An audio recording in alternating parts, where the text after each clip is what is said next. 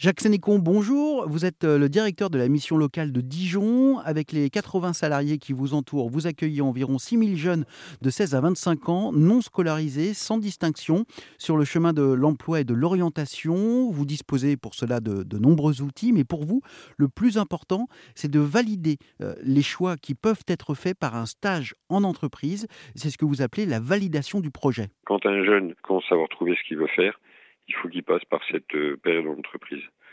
C'est très important pour valider le projet. On a beaucoup de jeunes qui s'orientent, qui font des formations, et puis qui, au bout de quelques jours dans leur métier, une fois qu'ils ont été recrutés, se rendent compte que finalement, euh, bah, c'est pas ce qu'ils voulaient faire. Mmh.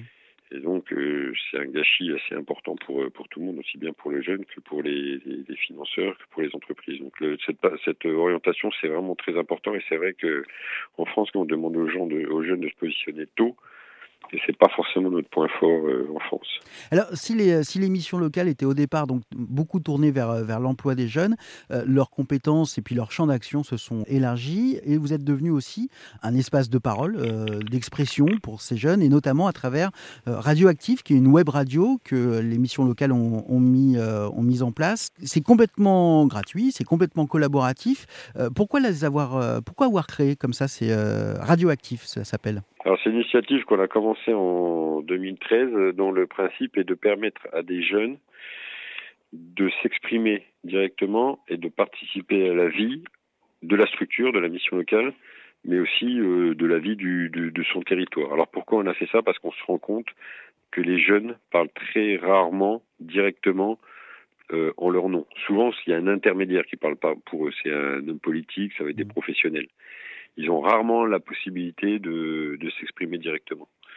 Et donc le but de cette euh, initiative, au départ, c'était de donc euh, avec des jeunes qui sont en service civique, de leur permettre euh, de s'auto-saisir de sujets qui, qui les intéressaient et sur lesquels ils voulaient s'exprimer, la mission locale amène les moyens logistiques. Il faut leur proposer aussi de la formation parce que c'est technique, euh, tous ces médias. Et puis euh, le but, c'est qu'en un an, ils s'autosaisissent de, de sujets. Ils font des, alors ils ont fait des journaux, des films. Euh, là actuellement, ils sont beaucoup sur la radio.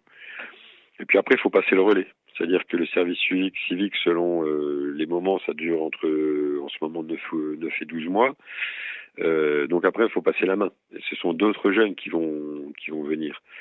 C'est ça qui est intéressant, c'est que comme ça tourne, eh bien, ce sont des jeunes qui arrivent avec un regard neuf, qui profitent de l'expérience de leurs prédécesseurs et qui amènent quelque chose de nouveau à chaque fois, euh, à chaque, euh, chaque nouvelle année, chaque nouvelle génération. Alors, il y a des formations qui sont organisées avec euh, Radio France. C'est trois formations, trois jours par an, hein, c'est ça de, formation? Oui. Et donc, ils abordent donc tous les principes de, de, la radio, parler dans un micro, enregistrer des sons, présenter, etc. Est-ce que ça a créé des vocations? Est-ce qu'il y a des jeunes, du coup, qui se disent bah, Moi, journaliste radio, ça me plairait bien? Effectivement, il y a des jeunes chez qui ça a créé des, des vocations pour euh, les médias en général, pas forcément que la radio, mais surtout, euh, ce qui est très intéressant, c'est de voir à quel point c'est un révélateur pour les jeunes qui participent à cette expérience dans leur propre parcours et quelle que soit leur orientation. C'est-à-dire qu'il y a une prise de confiance qui est énorme. Mmh. Le fait d'avoir euh, été interviewé des gens, avoir été entendu, avoir construit des choses, que ce soit des émissions ou des journaux, euh, ça donne euh, une confiance. On a des jeunes, par exemple, qui reprennent les études